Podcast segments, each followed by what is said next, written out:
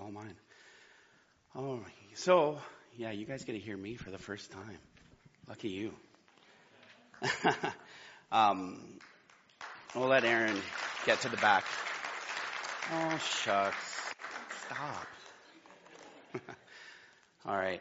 Um, yeah, it's actually quite awesome that I'm able to be up here and, uh, yeah, speak with you guys. And so, uh, for the last couple, what, two months now, we've been doing youth church, youth service, and we've been really focusing on this past month on cancellation.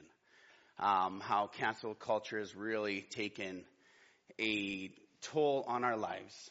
And so, going through that, talking about how it's easy to cancel one another, it's easy to say, you know what, you're not worth it. Or sometimes we can cancel ourselves saying, I'm not worth it. So, um, kind of what I want to talk about today is in Psalms 13. We're going to read it together, but as you do, I want us to kind of look at the three different types um, of prayer. So as you read uh, Psalms 13, we're going to notice that it does, um, it will be clear between every two verses it changes. Um, if you don't have your Bibles, oh, oh, opposite way. Oh my goodness, backwards? Okay, it is backwards. That's weird. okay, so if you don't have your Bible, it is up here. Um, says, How long, O Lord, will you forget me forever? How long will you hide your face from me?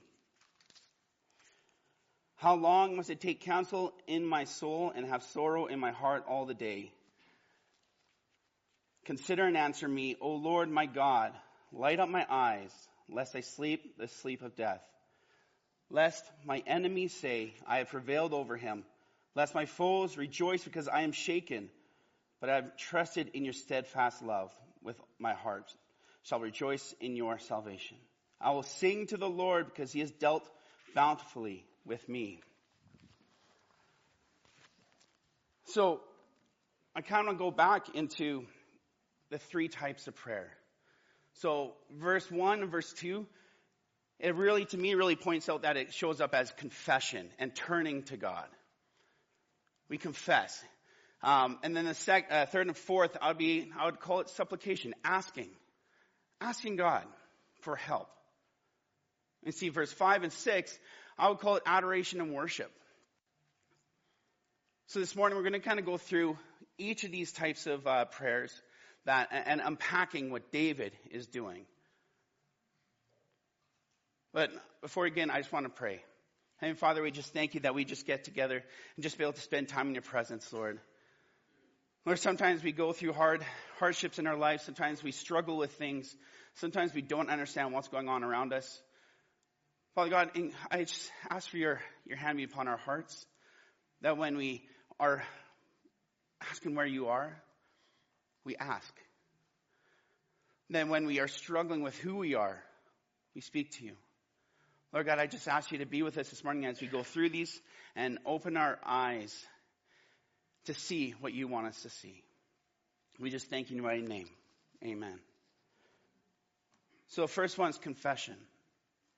So I'm calling this confession because David, uh, when we read that first, uh, first uh, verses in Psalms 13, it's David being simply honest with God. He knows where he is at.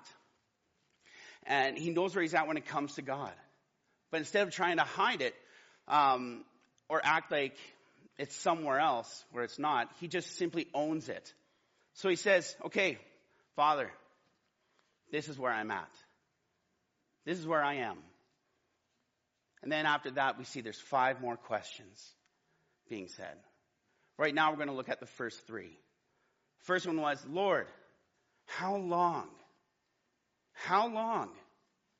The second one was, Will you always forget me? And the third one is, will, will you hide your face from me? And if you actually look at those verses, they're not really questions.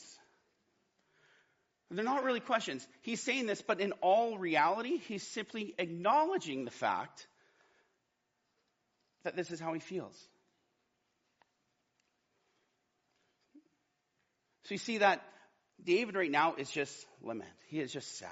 He is broken because he feels that God isn't there for him at this moment. We see that he, he feels that God is just simply absent. He's not there.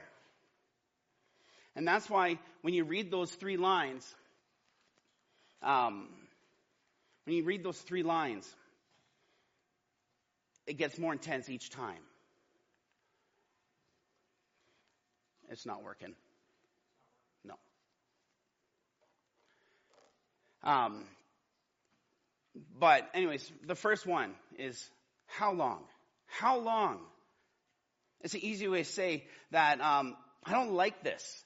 I wish things weren't the way that they are right now. It's saying, I don't want to be in my situation right now. So how long will it be? How much longer do I need to go through this? Go through this hard time in our lives? I think most of us are kind of at that level of uh, confession right now. We don't like what's happening in, in, in, our, in our families. We don't like what's happening in our towns, our cities, Canada, the rest of the world. It doesn't matter. Because we know for the past few years, we went through a very, very tough time. We've gone through death. We've gone through people walking away from God. We've gone through people hurting. And some of us are just crying out, how much more do we have to go through? How much longer? In fact, some of us have just been from younger. Is that we've gone through years and years and years and we're simply crying out, God, how much longer do I need to go through this? How much longer must we do this? I can't do it any further. And you really think about that is a valid question. And it's honestly, it's fine that we're asking that. I know I do. I'm sure a lot of us do. We ask, how much longer do we need to do this? So we see here that David um, is starting to acknowledge his felt reality. He says, David asks, Will you always forget me? So in one step, David goes from thinking that this is just a situation to saying that he feels like God has just simply forgotten about him. So I'm choosing to, to use the word feels because David is simply talking about how he feels at this moment. That's why it's called his felt reality. His felt reality. We see that reality is simply reality. It's objective. It's what is actually happening at that moment. But felt reality is what's happening from my vantage point, my viewpoint.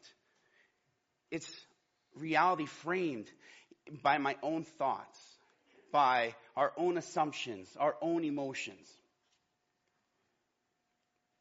You see, David knows, and I know we do too, that God can't forget anything because He's God. He knows this. And God knows everything, and He knows everyone, and He can't forget anything. No one slips through the cracks. But David, at this moment, is having a really, really tough time believing that. I'm sure we have felt that same way. So David thinks he has been forgotten. So he just says it. He says that he feels like he's been forgotten. He says, I don't like this. then I've been forgotten. And then, how long will you hide your face from me? So we see this last one is, is even more intense than the first two questions. Because maybe before, uh, in the first two questions, it's simply David's issue. David has to deal with the fact that he, he doesn't like where he is at that moment. David has to deal with the fact that um, he doesn't like where he is. It's David's fault that he feels like he um, is easy to forget. But then we see in the third question David puts the blame onto God. How long are you going to keep your face hidden from me? So, what is this? God's face is simply hidden? We know that's not true, but this is how David feels at this moment. He thinks that God is hiding his face because he wants you, that God is choosing uh, to hide his face from him. That this is God's choice. That David thinks he can't see God's face on purpose. Maybe some of us have felt that God is hiding his face from us. That the tough things that we're going through in our life, he's saying, you can deal with it on your own.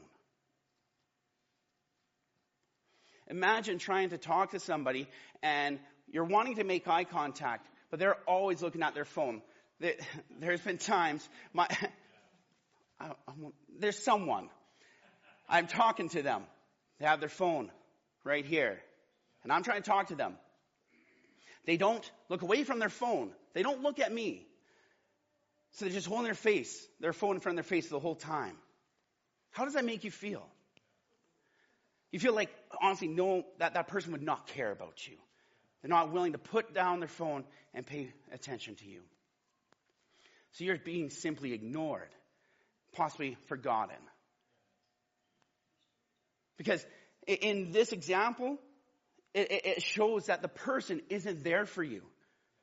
Isn't that what we say? Like, it, they're, they are not there. They're not present. And if they are not uh, present, that means that they're not here. They're gone. Then we start canceling ourselves out. Again, that word don't have value. That we're not worth it. So that's how David feels about God right now. Feels that God is holding his phone up in front of, front of God's, his face, not paying attention to him. So if David is being honest about where he is, it feels like God is too busy. He tries to talk to God. So David asks God, how long will you keep your face from me? This is what it feels like when God isn't there. And it's real. It's the feeling that of emptiness, of being left in the dark. It's when you, when you start to realize that it's not hard to think that God has nothing to do with anything. But now, let's look at verse 2. Verse 2 ends up talking about, um, he goes, David goes from feeling like he's been forgotten to facing the fact that he's alone. So he says, how long must I take counsel in my soul? So in other words, uh, David has to ask himself what he should do. He's by himself, so he talks to himself. He has a conversation with himself, works things out by himself, his heart is sad all day long. He's just talking to himself. The last question is, is asked in verse 2, and it kind of marks a change, is how long shall my enemy be exalted over me? See that David's enemies, sorry, see that David's, oh my goodness gracious. Right? No, we see David's enemies are taking advantage of what's going on. Right? David's felt reality is that God is uninterested and uninvolved, which is simply a point for the bad guys. So, how many points are the bad guys going to get? That's what he's starting to ask. And the first question, first, sorry, the first category we talked about is confession. David's confession. David's being honest to God about where he is in life. He's sad about how far away God seems to be at this moment. So the second group is, I, I call it supplication. The word supplication comes from the Bible. It means to make a request. It means we, we want something from God. So this is in verse 3. In verses 1 and 2, David is honest about how far away he feels God is. In verse 3, ask God for help. David wants to hear from God. He says, consider and answer me, O Lord my God. Light up my eyes. And that is an interesting sentence. See, in, the ESV, the version I use, takes the Hebrew literally and then translates it into English. David says light up, which can also be translated as enlighten. And then my eyes. So enlighten my eyes. In other words, David needs God to help him see clearly and see rightly, which means that David is thinking clearly enough to realize that he is not seeing things correctly at this moment. We see that this is a very important part of Psalms 13 because it helps us understand what verses 1 and verses 2 really mean. We say David is uh, saying that he can't see, which is why he's doing what he's doing, and how he's praying, and what he's saying to God. David is humble enough to know that his situation is caused by his lack of perspective. So he asks God to simply change, to, to change his perspective. We see uh, Charles Spurgeon makes a really good point. He says that David is praying that the eye of my faith be clear so that I can see my God in the dark. I love that because it's still, it's saying it's still dark. David is still somewhere he doesn't want to be. In verse 1, the question is, how long? And that still stands. But that doesn't mean that David uh, thinks that there is no God. David is saying this because he knows God is there. If you think about it, it's so ironic. It's ironic that David is talking to God who he feels at this moment isn't there. David asks God, Where are you, God? Keeps talking as if he knows where he is, though, because God is with him. David says he feels like God isn't there, but he acts as if God is there, even though that's not how he feels at this moment. We see, this is where David's true feelings start to show. He's going beyond how he feels and using his will. God, it feels like you are not there, but I know you are. I know it. God, help me. Make me see. Open my eyes. Give me that perspective. Enlighten my eyes. David wants to try what he's holding his fist together to just believe that God is with us. We all know he's here, and that's our only real chance of being rescued. We continue on is in Psalms 13. David knows uh, knows this, which is why he talks to God about it. He's telling God about this prayer. He is making this supplication. And a lot is on the line. In verses 3 and verses 4, David says this with the word lest. Lest I fall asleep and die. Lest my enemies say I've prevailed over him. Lest my foes rejoice because I am shaken. This just makes the prayer even more powerful. He is most likely thinking that if God doesn't do something right now in my life, terrible things are going to happen. So let's think about this again how relevant this scripture really is to each and every one of us and where we're at right now. I'm sure there are times in the past couple years that um, we would simply just cry out to God. That we just cry out, say, God, please intervene. Please. This is so hard to watch. It's so hard to be a part of. I remember there's times over the last eight years, I just would just cry out to God because I didn't know what to do with my life. Being hurt by people I loved.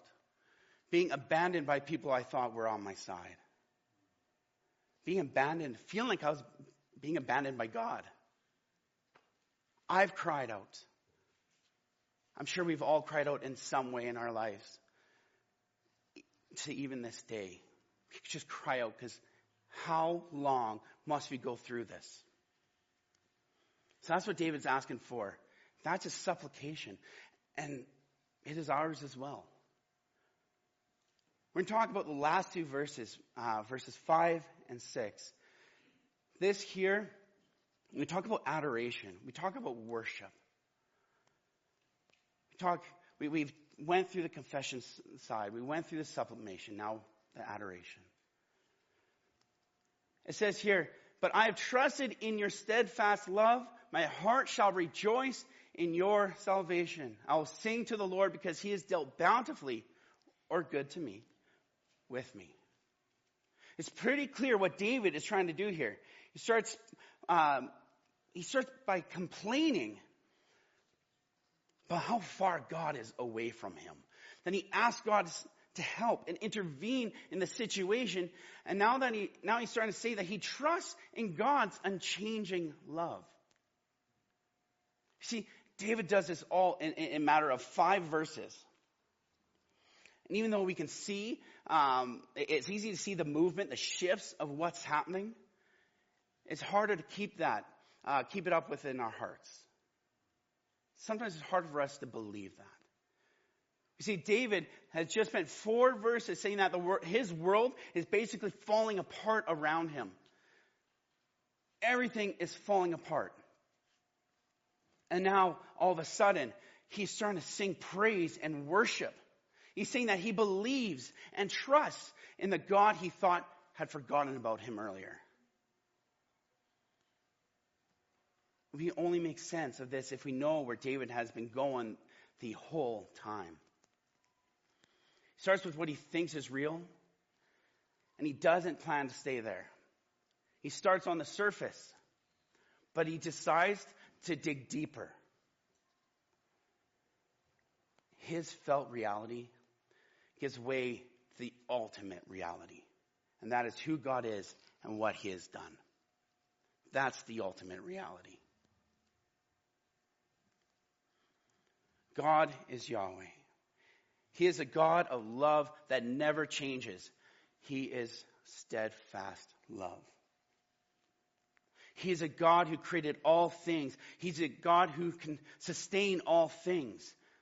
He has showed himself to Israel through a promise that was backed up by who he is. He is a God of rescue. He is the God of salvation. And he's making a way when there is none. So David tells God, I trust you. I trust you. How many times have we said, God, I trust you even in the hardest of days?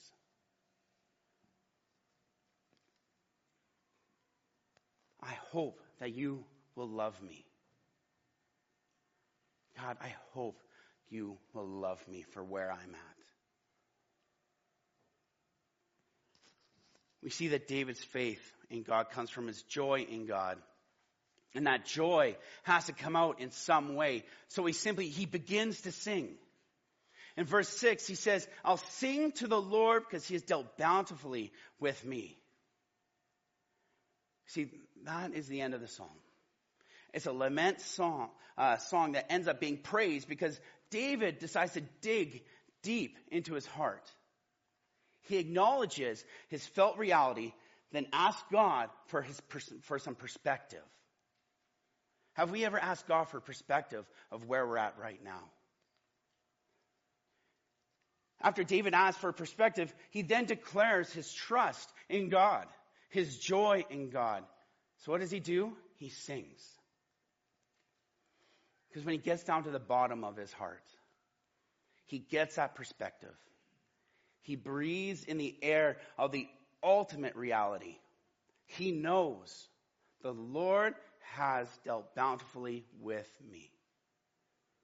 And that phrase means about exactly what it, sounds like. That's a transactional language. God has been dealing with David, and it's a good deal.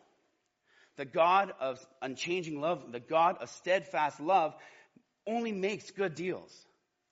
And if that's true for David, it's going to be the same for us. David thinks that God's relationship with him is bountiful. Which I mean is that it's full of love and filled with God's goodness.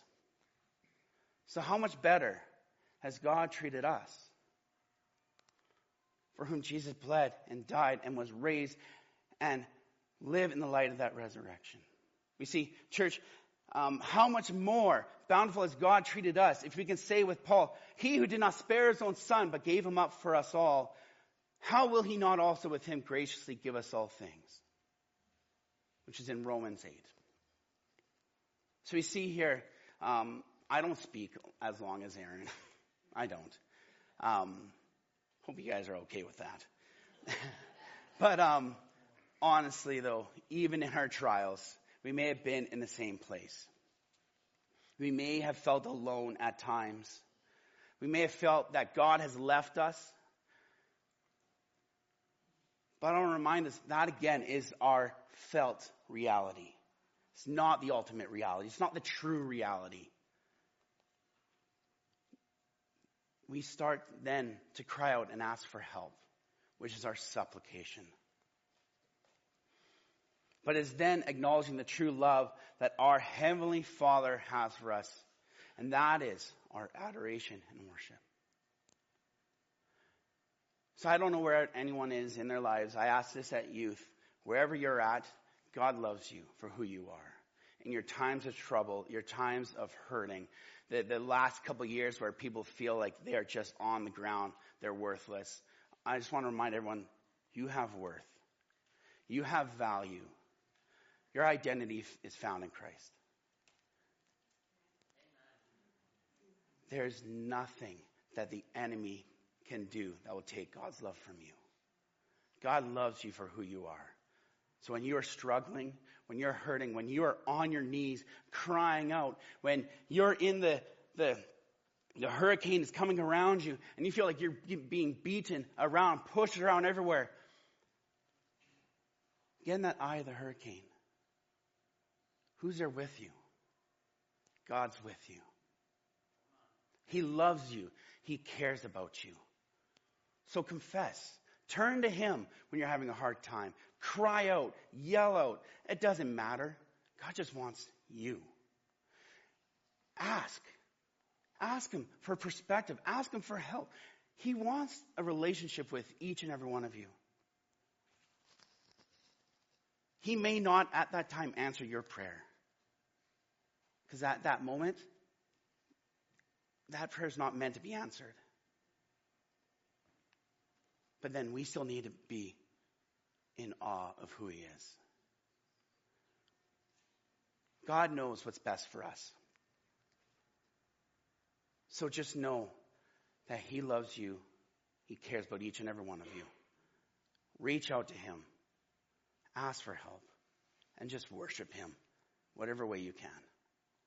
Don't cancel yourself out. You have more value than that. Um, let's just Let's just pray.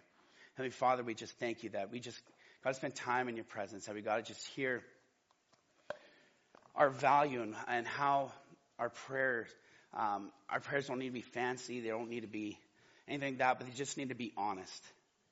They just need to come from the heart. And I just ask you, Father, that